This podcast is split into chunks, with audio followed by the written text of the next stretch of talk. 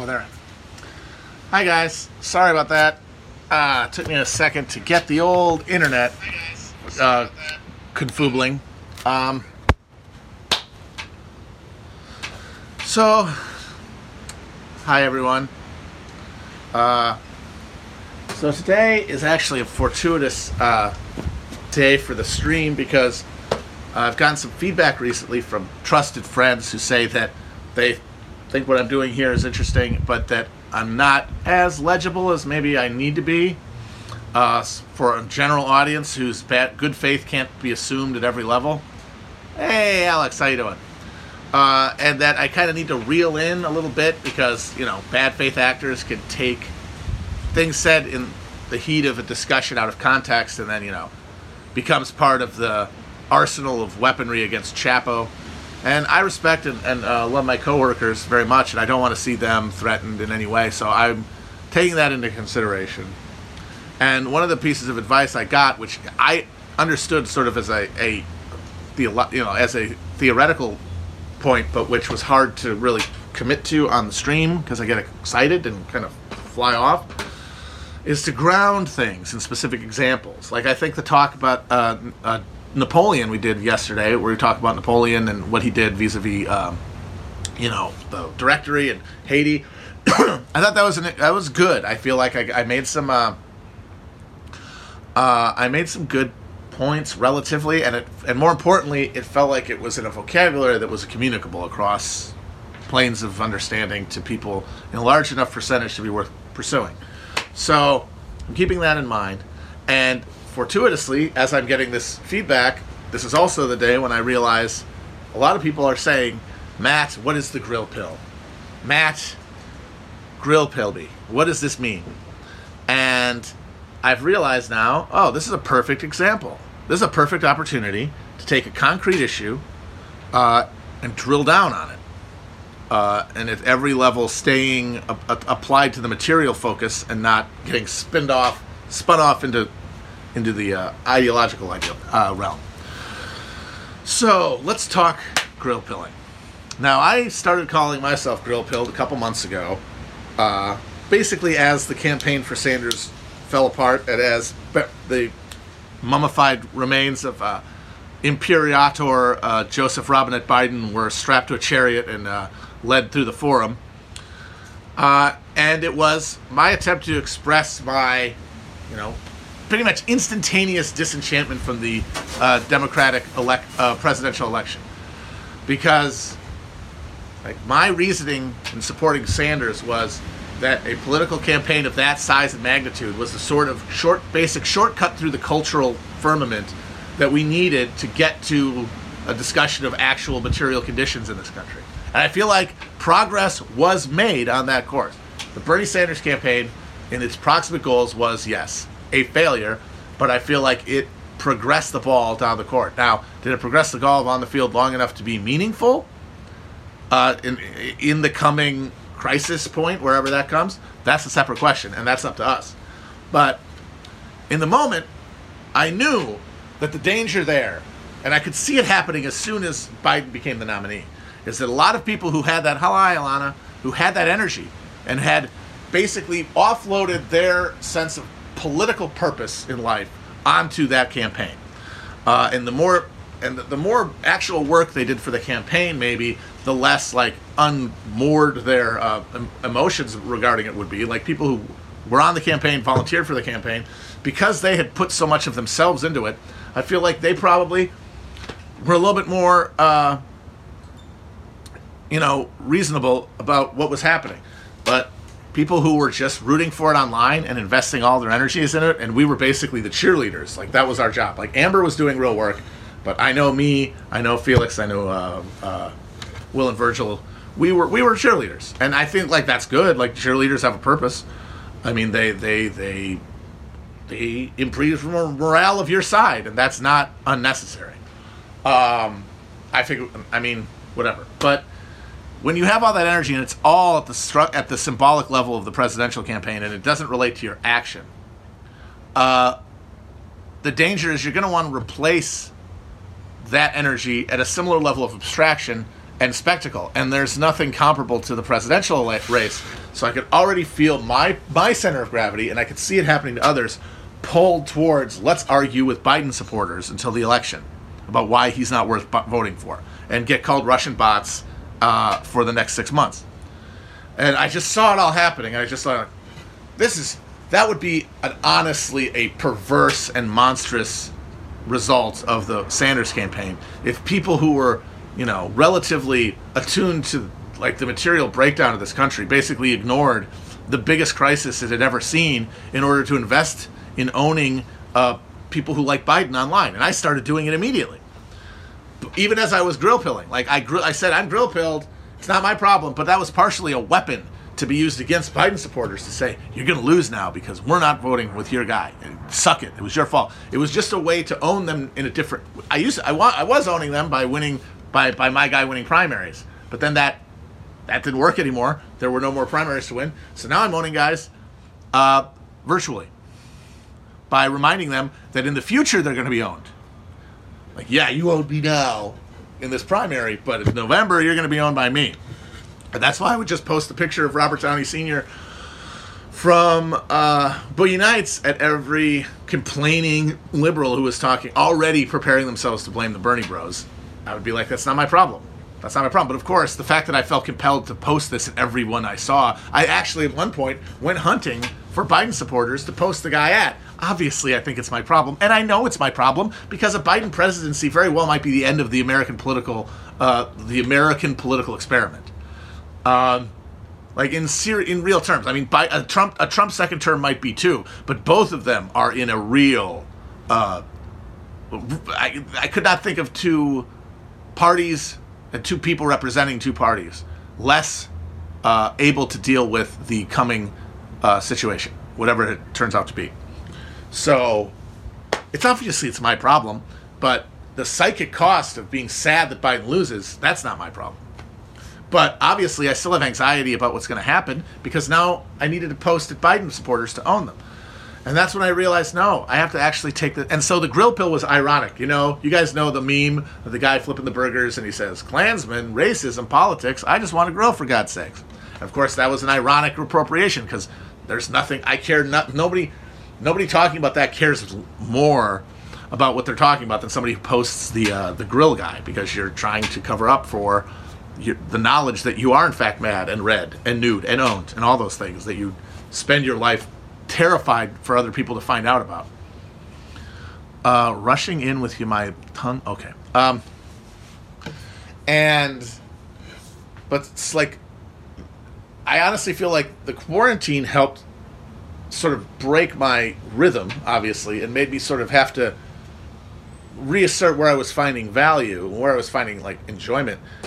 And I realized that Grill Pill is really an approach to the internet more than anything. The internet as a as something like as a in general, but specifically for younger people who find uh, their politics and hone their politics online. And the the essence of Grill Pill is to log off and grill instead. And the grilling can be whatever it is that's actually in your life that gives you a sense of satisfaction. Because all that energy you were expending, and I was expending, caring about the presidential election, which, like I said, two terrible options. Like I said, things might change if Bert, if Jesse Ventura runs and gets some uh, gets some uh, uh, gets some gas, gets a little bit of tread in the tire, and things keep getting worse. But barring that, that is a sterile investment. You're not going to get anything out. Anything in your nothing in your life is going to get better by focusing on the presidential election. So grill instead. And by that I mean focus on something in your life that brings meaning to it. But that goes beyond the inner that goes beyond just caring about the presidential election. It goes broader to caring about politics insofar as your caring about politics is expressed by going online to talk about them to people and sp- more likely to argue with people about them or to make fun of people about them. And obviously, this is inher- hilarious coming from me because I'm one of the Pied Pipers that brought people onto these platforms. Uh, now, I think in retrospect, I, I feel pretty, I feel relatively proud of my uh, position because uh, I honestly do feel like Chapo was the opposite of a fash pipeline. It was a pipeline away from alienated young white men from the uh, the lure of uh, the genuinely, genuinely uh, transgressive web right. Because when you're alienated and you're online, and one group of people tells you that you're a too stupid piece of shit who should cut your dick off for being a white male, and another group is saying, uh, we're going to make fun of these people who think you suck, your commitments at that point, which aren't very strong because you're just getting online, they harden very quickly.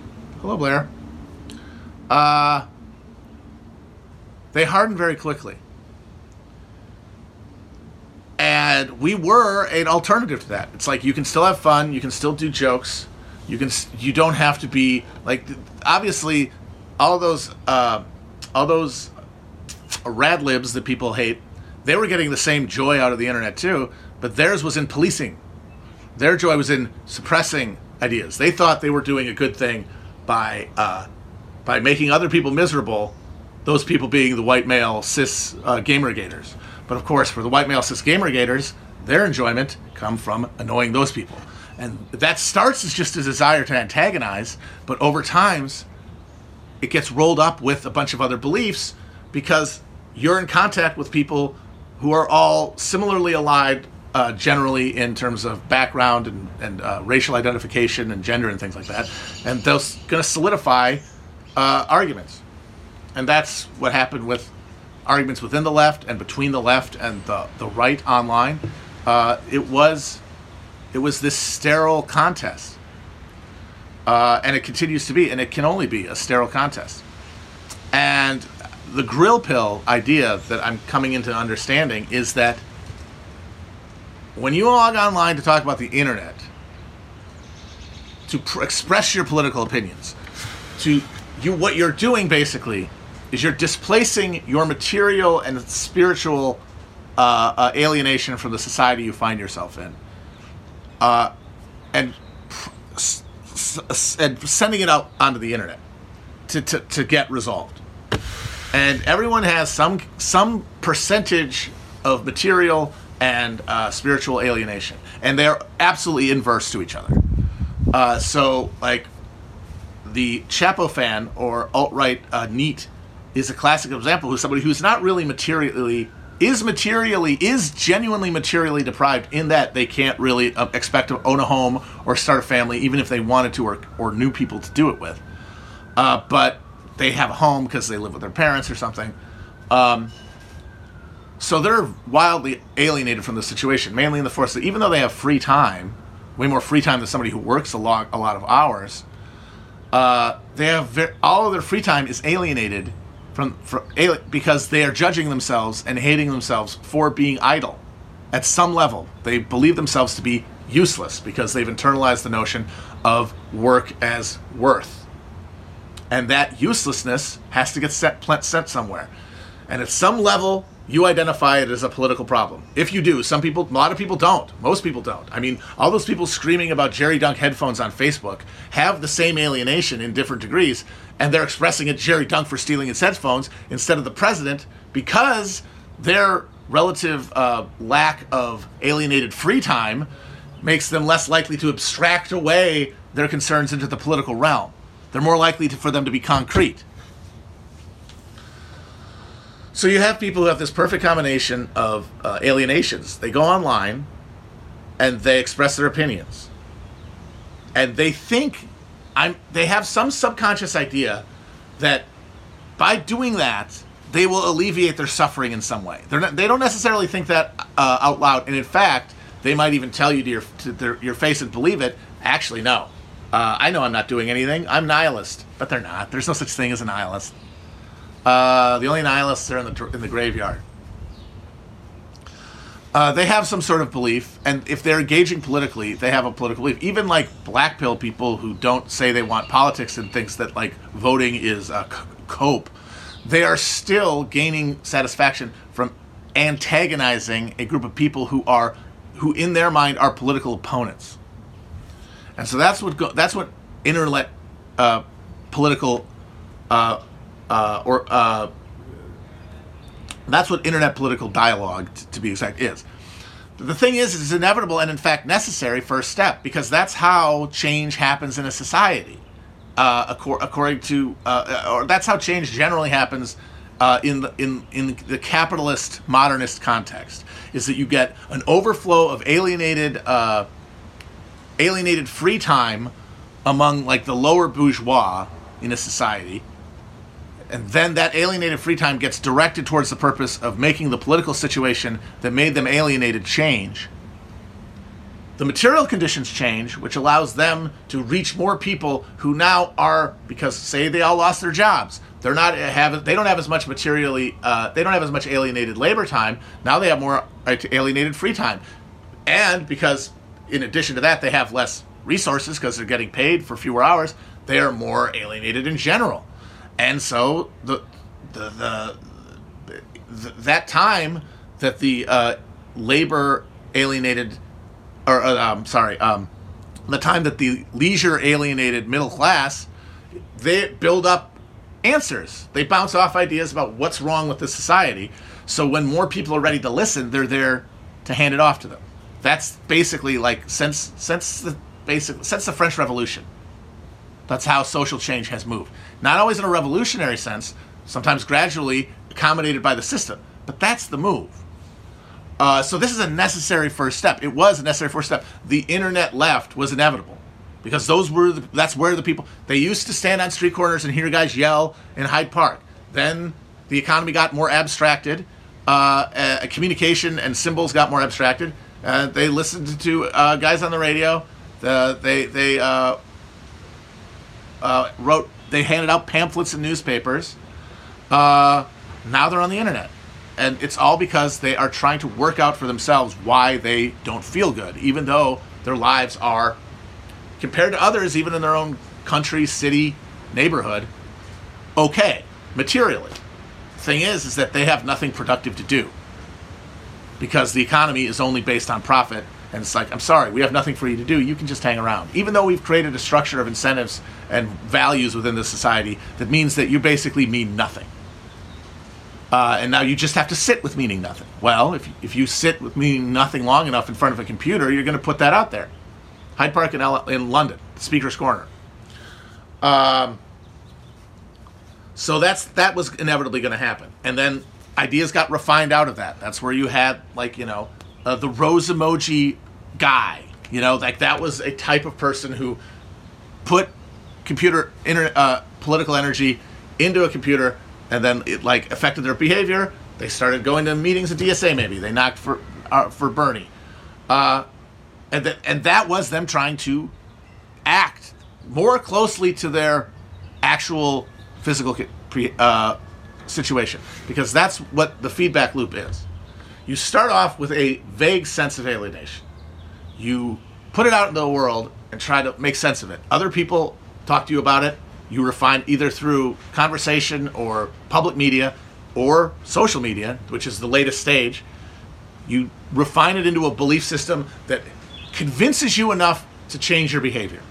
Now you're ready to knock on doors. Now you're ready to uh, to, to do the, the Bernie dialer. Now you're ready to to actually do. And you and guarantee you that everybody who did that felt better about themselves while they were doing it than they did on the computer. And now Bernie is gone, and people don't know where to put the energy, especially since most, a lot of them are either working 80 hours a week at jobs that are, could kill them uh, or kill their family members, or they're buttoned up with nowhere to talk to and nowhere to put anything but the internet. And so, my advice to everybody who's feeling that like dislocation of, okay, now I got to find meaning again. But the thing is now that thing that gave them their meaning, it's all been it's all frozen now. It's all reified. These, these categories are completely uh, fragile, and um, or I mean these these categories are completely they're fragile in, if they're hit in a certain way, but they're completely fixed. So there's no more dialogue to do. All you can do is bang your head against the wall, make other people feel bad, and then feel for a second slightly good about making them feel bad. And then that, and but it'll get worse. It'll get less and less effective over time, and you'll feel more and more misery, and you'll have to put more and more of that misery into the internet, and that'll get you less in return. The hedonic treadmill. You're doomed. Um, but the thing is, there is still something for you to do. You fled to the internet the first time because you didn't know what it was. And now you're going back to the internet. Now, you went to the internet the last time and found it. I know I did, or something closer to it. Now, now going back with the same conditions, nothing's really changed. Everything's been uh, hardened. There is no, there's no more growth there. There's only slow decay of your interest in politics. Like at the end of that hedonic treadmill, you are blackpilled because it's like I don't get anything else out of this. I don't get anything else out of caring about politics. And the only way you're going to find, but the thing is, is that when you hear get off the internet, it's terrifying because you still don't know what to do. And so, what am I going to do? Sit here with my thoughts? Oh my God, I'm going to go insane. Well, that is where the grill part comes in. And I don't mean grill like in the sense necessarily of a, of a Weber or, uh, or whatever. I mean, look around you. Find something that you are good at in some combination of talented at, but also willing to keep trying. And what that willing to keep trying is is the closer something is to you, the easier it is to get you to do it. Like somebody says, hand me a pencil, you don't even think about it. Somebody says, help me move, you got to think about it for a while. Because physical uh, exertion, uh, physical existence in space time is wearing. It wears on you if you uh, are not centered basically. And the way you center yourself is do something that you want to do. Like it's easier to move than it is to help someone move because it's your apartment. And it's easier to move than pace. And the guy who's getting paid to move you, it's harder for him because he's not doing what he wants to do. You got to move. It's your place. So that is less alienated time. Um, and it's all about getting closer to your actual conditions. So you might be terrified that you have nowhere to put all that political energy, that that sense of identity you got from being a person with politics that were expressed on the internet. If I can't express them on the internet, I don't have these politics. Well, even when you were expressing them on the internet, you really only had those politics to the degree that you acted on them off the internet. And so what you do is you take that energy and you essentially have to depoliticize it.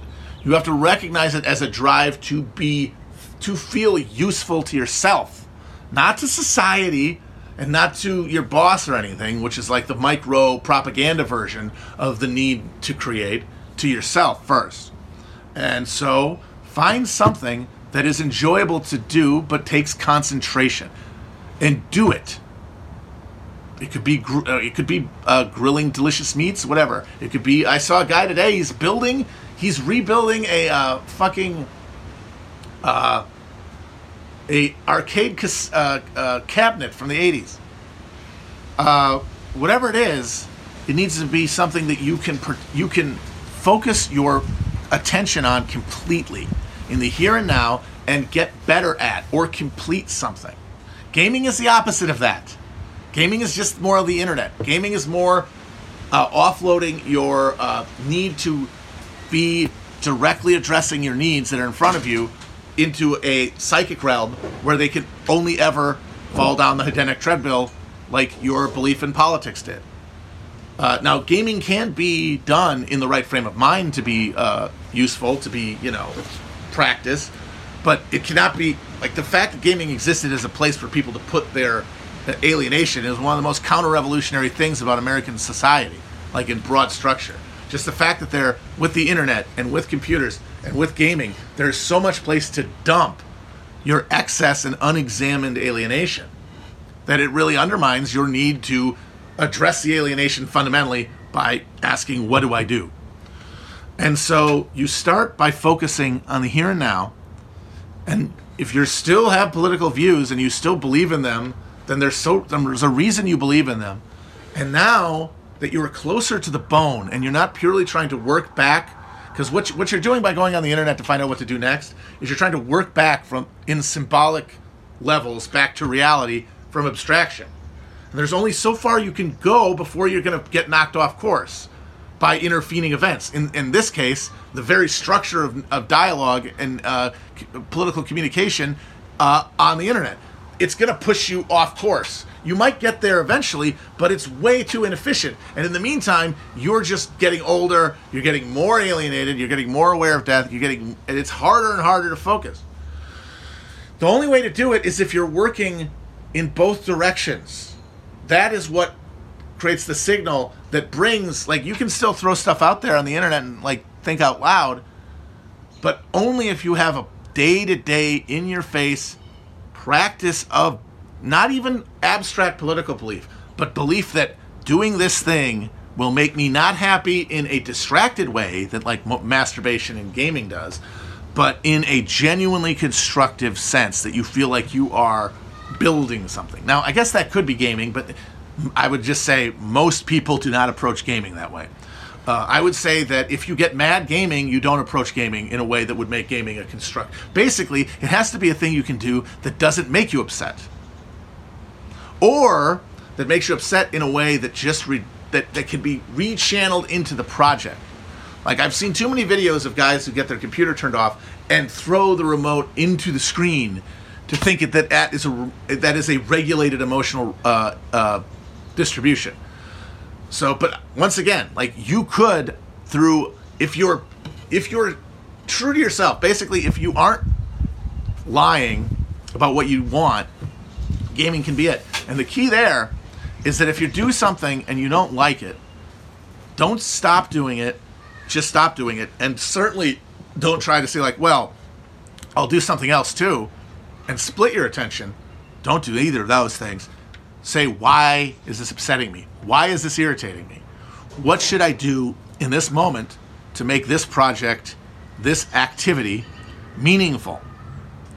And like you might have been struggling with an issue related to like I don't know, learning to play the guitar or, or, or sculpt, and you got frustrated because you weren't willing to push past your confusion, and that's because you didn't need to.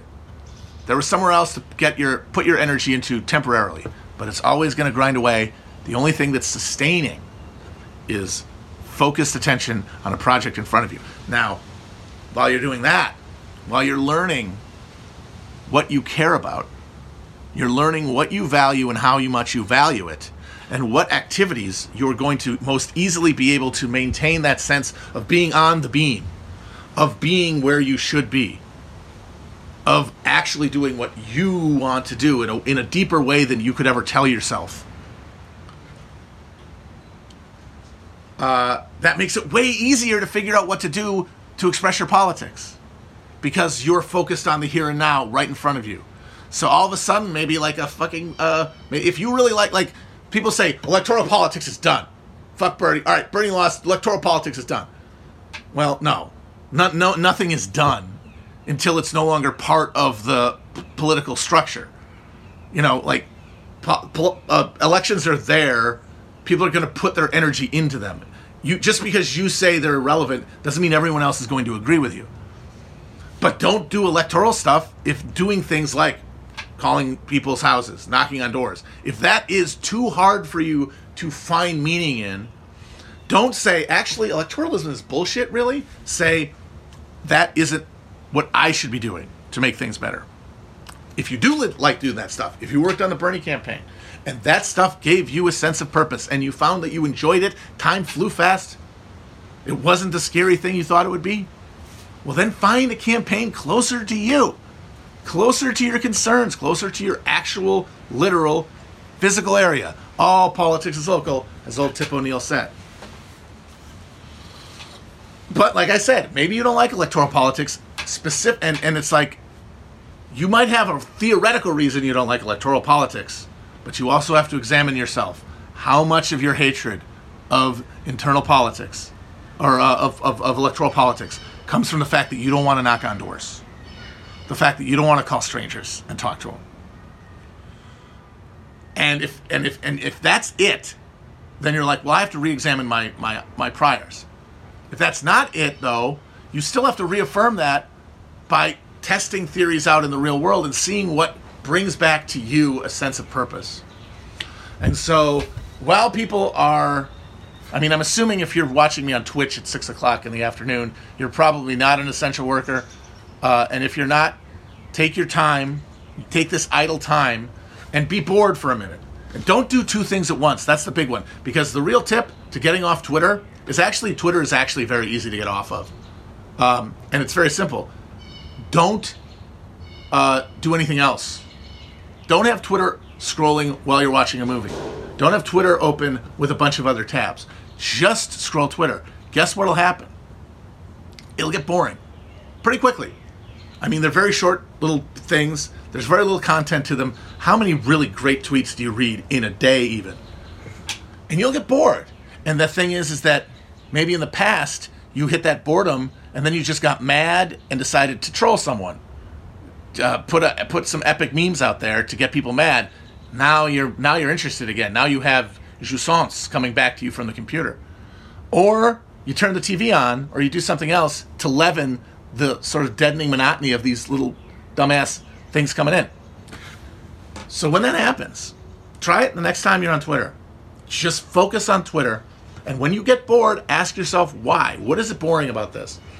And I think you're going to come to realizations yourself about the limitedness of that platform. And of course, the thing is, you these are things that you've told yourself a million times. Twitter is a waste of time. Twitter is stupid. Twitter doesn't matter. But you're still on it, so clearly at a deeper level, you believe it does matter because it serves a deeper emotional purpose for you. It gives you validity. That that stuff about it not mattering, that is psychological cover to allow you to be vulnerable there, to be potentially observed in your own state, which is of course our nightmare so that we say to ourselves, it doesn't matter, this is stupid, uh, that's actually a dumb. So that we can protect ourselves from the thing we need because we're so vulnerable with the need. So if you like ponder Twitter after sitting with it, sitting with the boredom of it, you'll realize, oh, that stuff I used to mouth about it being a waste of time, that's not just bullshit. That's literally true in the sense that if I keep doing this, I'm just going to keep getting anxious and bored and I'm not going to be able to be uh, to leaven that anxiety by expressing it elsewhere with different distractions. So you put it down instead of just instead of trying to uh, to multitask. Now, now what do you do? Well, what do you want to do? What do you really want to do? And if the answer is something like what, uh, uh, you know, get on, it's like it can be anything. I want to eat a bagel. Go for it. But eventually, like keep it keep it like that. Like what do I? I want to eat a bagel. I want to read this book. I want to watch a movie. Don't go for it. Just do that. Just do that.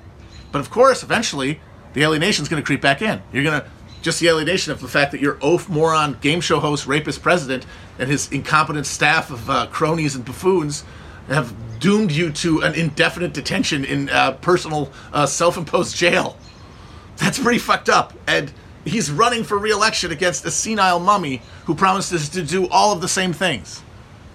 But, uh, uh, Trump is running on uh, 9/11's worth of people dying every day until election day, and Biden's. Uh, uh, uh, Amber said this on the show we recorded today. It was very funny, and, and Biden's Biden's bid. what do you call it? Biden's raise of that bid is how about 9/11 every other day? That's an un. That is a horrifying situation, an unconscionable situation. And so you want to fix it. What to do? You're going to want to run to the computer. Don't do it. Sit with that discomfort, sit with that alienation. That this world, this country, is barreling towards apocalypse. No one has any conception of how to stop it at all. But people are going to have to be there to pick up the pieces. And what are you going to do to make that possible? And you're not going to have an answer, is the thing. You are not going to have an answer. And that uncertainty is what used to send you off to the computer. It's what sent me off to the computer. But if you put, the, if you just say like, if you just basically take that feeling and incorporate it into whatever meaningful task that you have invested your attention in, you will eventually start to realize the political contours of the world around you and what you can do about them in a positive direction. And I can't tell you what that is. And you can't tell you what that is now. You're only going to be able to tell you that yourself that weeks from now, maybe, if you truly refuse to give in to the lure of the spectacle of online politics. If you choose to grill, basically. Now, for people who are off of off their uh, who are listening to this, who are actually essential workers, I, I mean, I genuinely am uh, thankful for you. Although I understand that the real motivation is not is not some sort of uh, hollow uh, notion of patriotism, which is the same scam we pull on the troops. Uh, it's it's so you don't lose your job. It's so you don't lose your house. It's so you can't eat. You know, someone says grilling costs money. Don't. It, it doesn't have to involve anything. It could be learning to draw. It could be learning to to like to hacky sack. It could be doing slacklining. The content doesn't matter. The content doesn't matter. What what matters is the practice of focusing on what's in front of you in order to ground your political beliefs and make your action towards them more effective. And the more effective it is, the more you'll want to keep doing it. And the enemy of all that is just offloading your uh, your your sense of alienation onto the internet, letting it dissipate there. But then the thing is, it all curdles back into more self-loathing. It all comes back as self-loathing because you just kind of displace the feeling for a few minutes or a few hours. Now it's back, and now you got to sit with it again. Well, if you're sitting with it and doing nothing, that's what I felt for years and years. I was absolutely paralyzed because I didn't know what to do with myself because I was thinking at a level of abstraction far removed from my in my actual life. I distracted myself from the question of what to do by jacking off, by going on the internet, by wasting my time, like in a literal sense, in being miserable for longer than I needed to be. And I look back on it, and it's like Jesus Christ.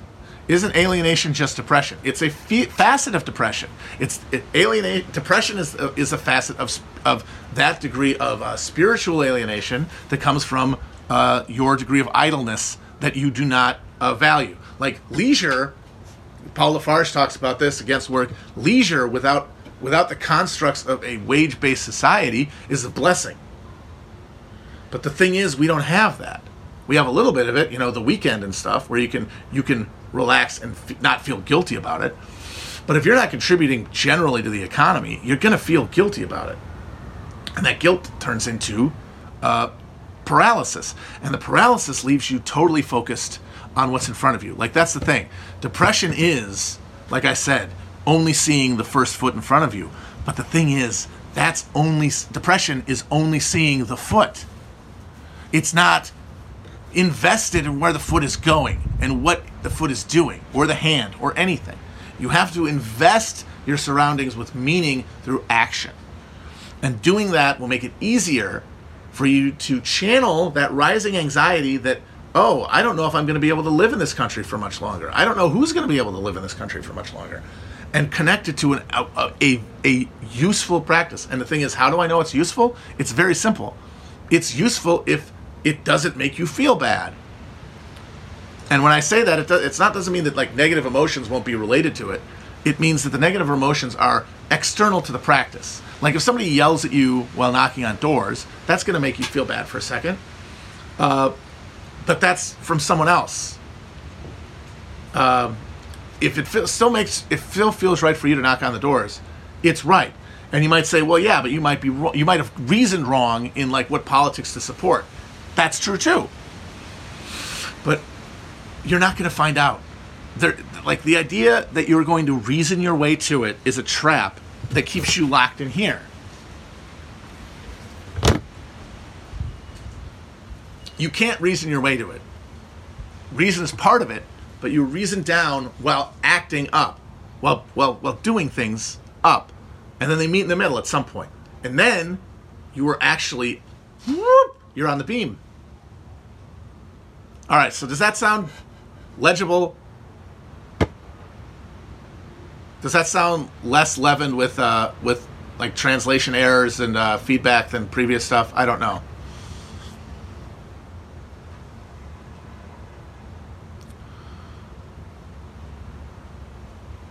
All right, good. Thanks. I'll take some questions. What time is it? I don't know how long I've been on here. I kind of get in the zone. Wow, holy shit, it's been 45 minutes. See? I literally felt like five minutes because I was completely focused. I was completely focused on this task because I think getting this out here is consonant with my political v- beliefs, and I feel like doing this in the moment, trying to express this to you guys in this format, is the closest thing I can do right now to my political beliefs. And you might say, "Oh, that's easy for you. You're a hotshot podcaster." That's true, but that's just because I happen to be in a position where I can bring in consonance politics uh, and behavior. Most people, because their jobs aren't political, don't have that level of, uh, of, of like material connection to politics to descend from, and that makes it a harder task. That makes it a harder task, but no more, no less necessary a task, basically. Because people get mad and say you're in a better situation than you. It's not fair that you're closer to this than I am. And it's like no, nothing is fair. We're trying to make a fair society. We're trying to make a society where material conditions don't determine your degree of alienation and misery. Uh, but that's only going to happen if we all work towards it, not if we get mad at each other.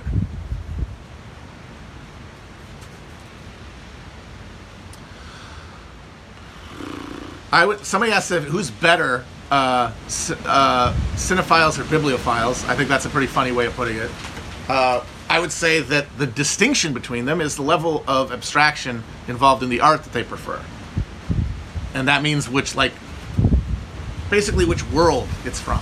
Like the written word in novel form is not really a 21st century uh, American art. You can still do it, but you know, it's like uh, are still people who perform classical music, and there are people who still perform jazz. They are curios. They're they're they're they're essentially an amber, because the social forces that created them have been expended. And that's true of literature. The social forces that created the bringing together of the idea of literature are gone. Doesn't mean books are gone. Doesn't mean novels are gone. It means that they are, in a certain sense, uh, sterilized. art film is on its way to being there honestly film is on the cusp of becoming irrelevant uh, but it's certainly a more relevant to late 21st century uh, uh, america uh, political economy than the novel both of them are worth exploring and useful to the degree that you approach them in good faith which i would say is the one problem with the cinephile because cinema is captured more by late capitalist discourse. I hate to use the word discourse, but it's really it's useful in some ways sometimes. I hope I didn't lose anybody by saying that awful word. Uh, it means that people. It means that, and because it is more capital intensive, like film is, film is less suffused with individual artistic insight by definition, because more people go into it, and that can make things better. Cooperation increases in on some axis. Cooperation increases Uh, uh, outputs, but that capital th- that means that it's now a market product to a greater degree than a novel could be because if there's more capital invested in it, which means it has to appeal to more people. And the thing is, something that appeals to everybody and actually appeal to everybody, that's a great work of art.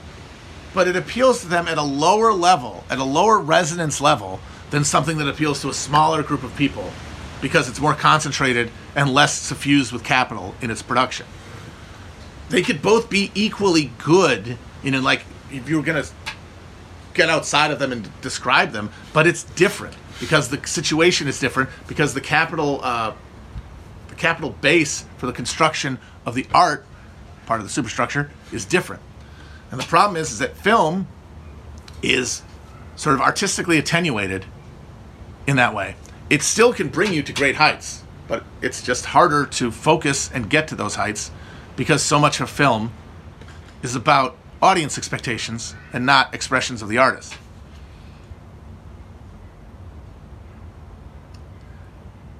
and that's fine if it's part of i guess i would say a balanced diet of artistic endeavors where you're ch- you're reading things you're watching things you're chal- basically what it comes down to is you're challenging yourself like when i said like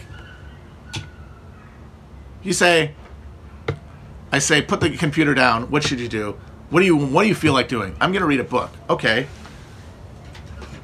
if it's a turn your mind off book um you're going to get bored too. Eventually, But the thing is, you also get bored if you read a challenging book for different reasons. At both at both points, you basically have stopped being able to make uh, to make looking at this interesting anymore. In the case of simple stuff, it's because there's really nowhere to dig anymore, and you're just like you're. It's it's all just it's what it is. It's like looking at a at a at a dinette set, or it's too hard. And when you're reading a book that's difficult and hard to understand, most people close them because you're too because I mean before quarantine put us all up in here like chickens in a coop. You were too you were you most people were significantly mater- alienated in terms of their labor time. Too, other than like fail sons and NEETs, like you're fucking too exhausted, or uh, you're too distracted if you are somebody who spends all day distracting yourself on the internet. Because I know that made it hard for me to read books. What it boils down to is you hit a level of, of, of, of, of legibility and then you just fly off of it. You bounce off of it. I'm saying try to understand it because the thing is, there is something to understand there. There is some truth to be mined from every piece of art, but you have to ch- you have to meet it on its own terms and be willing to keep pushing if it pushes back. Um, and the thing is, is that only really works of concentrated genius push back.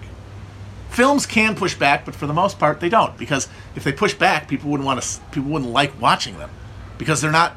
They're not watching them for that reason. They're watching them for entertainment, which we have horrifyingly split from the craft of you know engaging with art in a way that makes our our our, our understanding of the world whole. We've totally said nope because now because of the concentration of capital and the abstraction uh, uh, and and you know the commodification of all discourse, now it has to make money, and so that means films are less likely to fight back. But people don't read because of the internet and because they're tired. They're not going to read a book that challenges them. What they're going to do is watch a movie. And that movie's not going to challenge them. But that's going to create boredom and they have to deal with that boredom somehow. And the way they deal with it is by investing emotion, their own sense of identity, into the work of art. And that is why people get so mad if you say the movies they like aren't good. That's the real reason. Because at essential level, when you say someone's stuff that they have invested their identity in, Star Wars, Star Trek, uh, Better Call Saul, I certainly heard that, you're saying that they're not good people. Like you are saying that.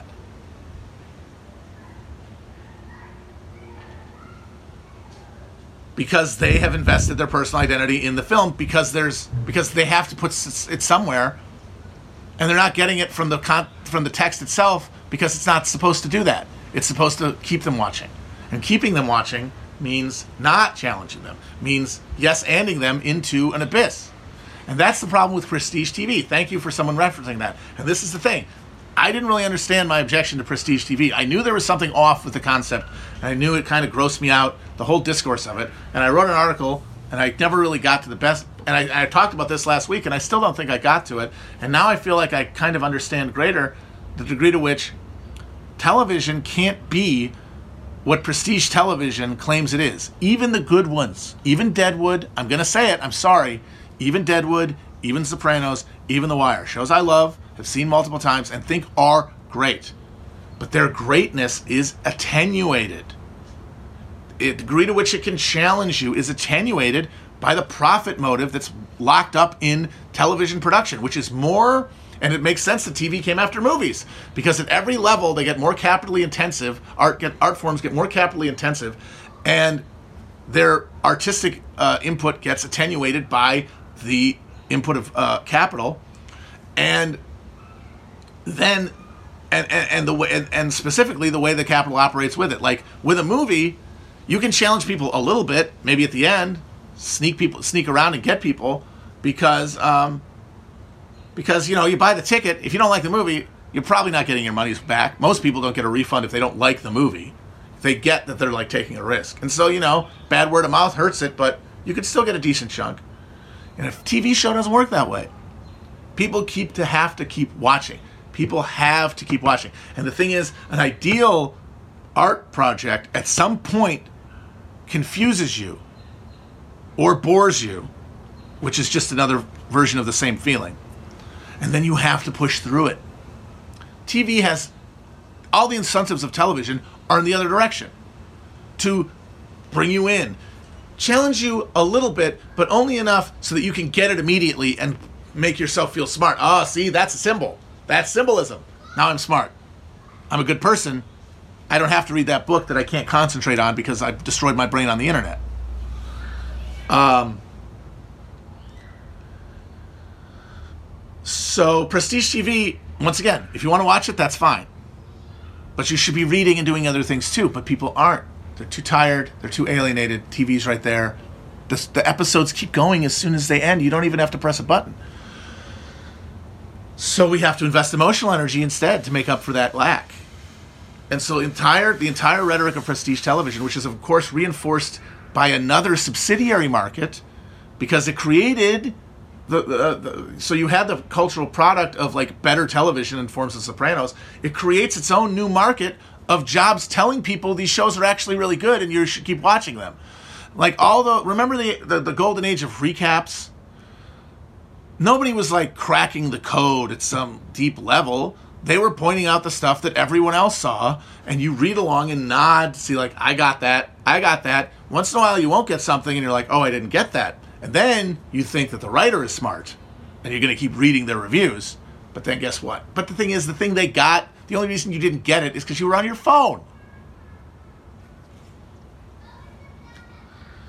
And so that's all prestige television. And of course, because these things are all reproductions of each of they're all reproductions of each other. Like even if the content is different, basically all prestige shows are The Sopranos at like a DNA level. You can say anything you want about the content. They are in terms of like shows like The Sopranos set the standard for what we're looking for. And I'm not talking about quality because that's subjective. I mean tone, I mean look, I mean camera styles. And if you watch any of these shows, the the way that they have similar uh, general senses of character development, uh, cinematography and um, editing.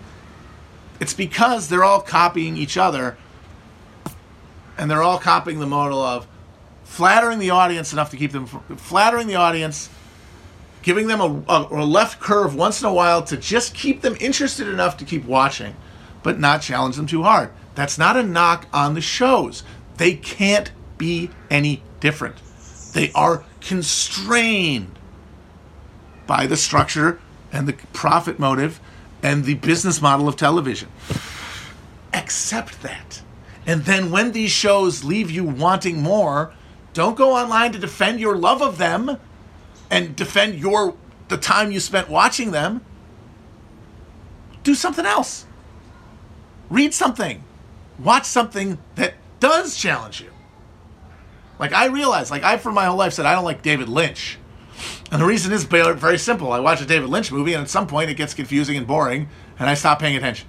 Well, there you go.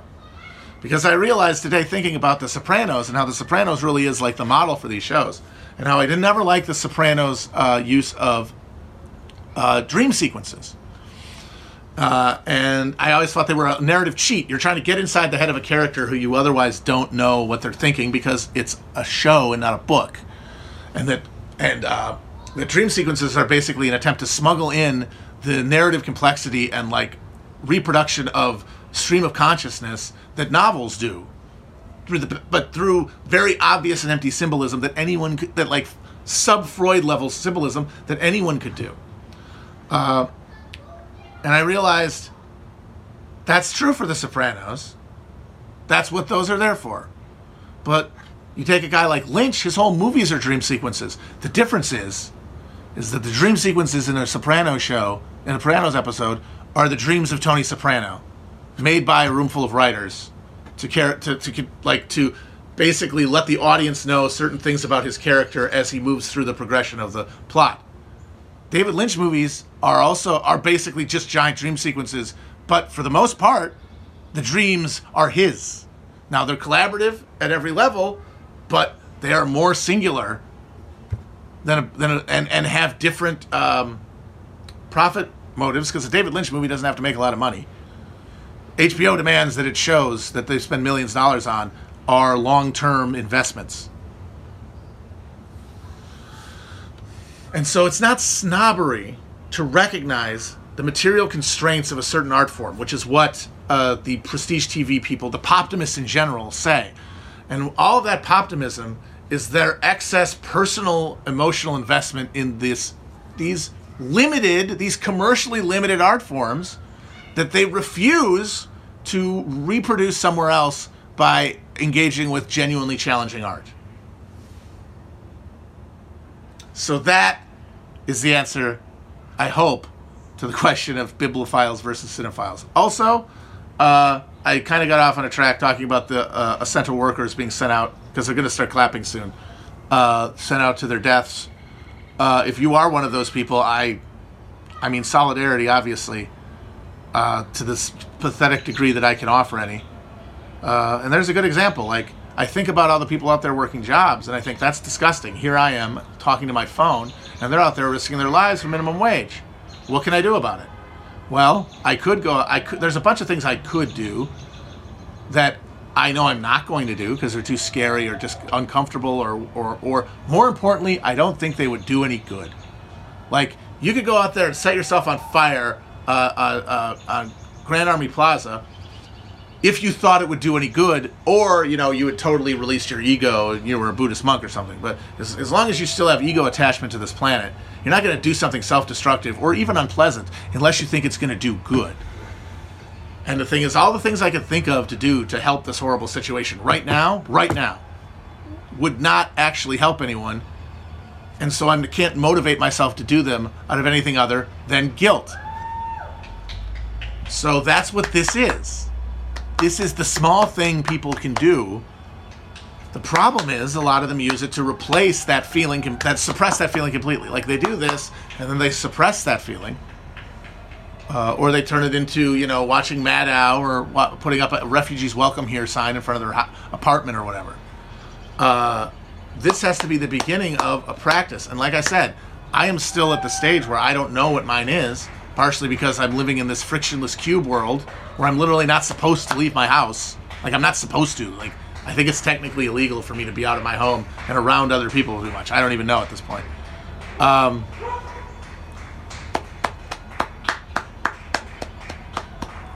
but I do say thank you to you guys, and I want to make I want to make it a world where you don't have to do that, and where we don't have to sit here like fucking uh, chickens.